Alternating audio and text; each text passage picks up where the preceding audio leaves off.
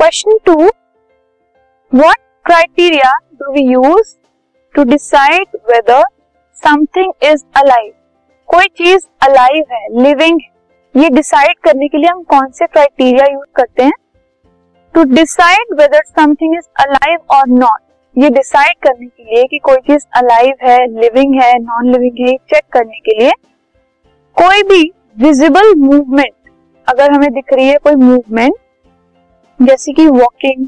Breathing और growing वो सिर्फ़ इट इज़ नेसेसरी सिर्फ़ इतना जो अगर हम देख लें कि किसी भी चीज़ के अंदर अगर आप विजिबल ग्रोथ देख रहे हो विजिबल मूवमेंट लाइक वॉकिंग देख रहे हो ब्रीदिंग देख रहे हो मूवमेंट देख रहे हो किसी भी चीज़ की सो so, उसे हम यूज़ करते हैं ये जज करने के लिए ये डिसाइड करने के लिए कि कोई चीज़ लिविंग है या नहीं। जैसे प्लांट्स जनरली मूव नहीं करते दे डू नॉट वॉक ठीक है? लेकिन उनमें ग्रोथ होती है। ठीक है वो छोटे से बड़े ग्रो करते हैं तो उसको हम यूज़ करते हैं टू से uh, कि हाँ प्लांट्स जो है वो अलाइव वो living but a living organism can also have movements which are not visible to the naked eye कुछ मूवमेंट्स ऐसी भी होती हैं जो कि हम हम देख नहीं सकते वो विजिबल नहीं है वो नॉन विजिबल लेकिन फिर भी वो मूवमेंट जो है उनको हम एज अ क्राइटेरिया ले सकते हैं to decide whether something is living और non living hence the presence of life processes is a fundamental criterion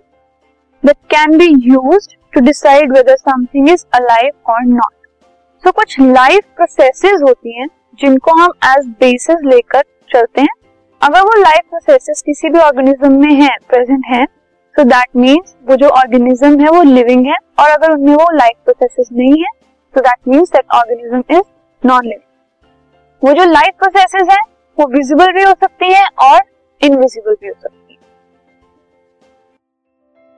This podcast is brought you by Hubhopper शिक्षा अभियान अगर आपको ये पॉडकास्ट पसंद आया तो प्लीज़ लाइक शेयर और सब्सक्राइब करें। और वीडियो क्लासेस के लिए शिक्षा अभियान के यूट्यूब चैनल पर जाएँ।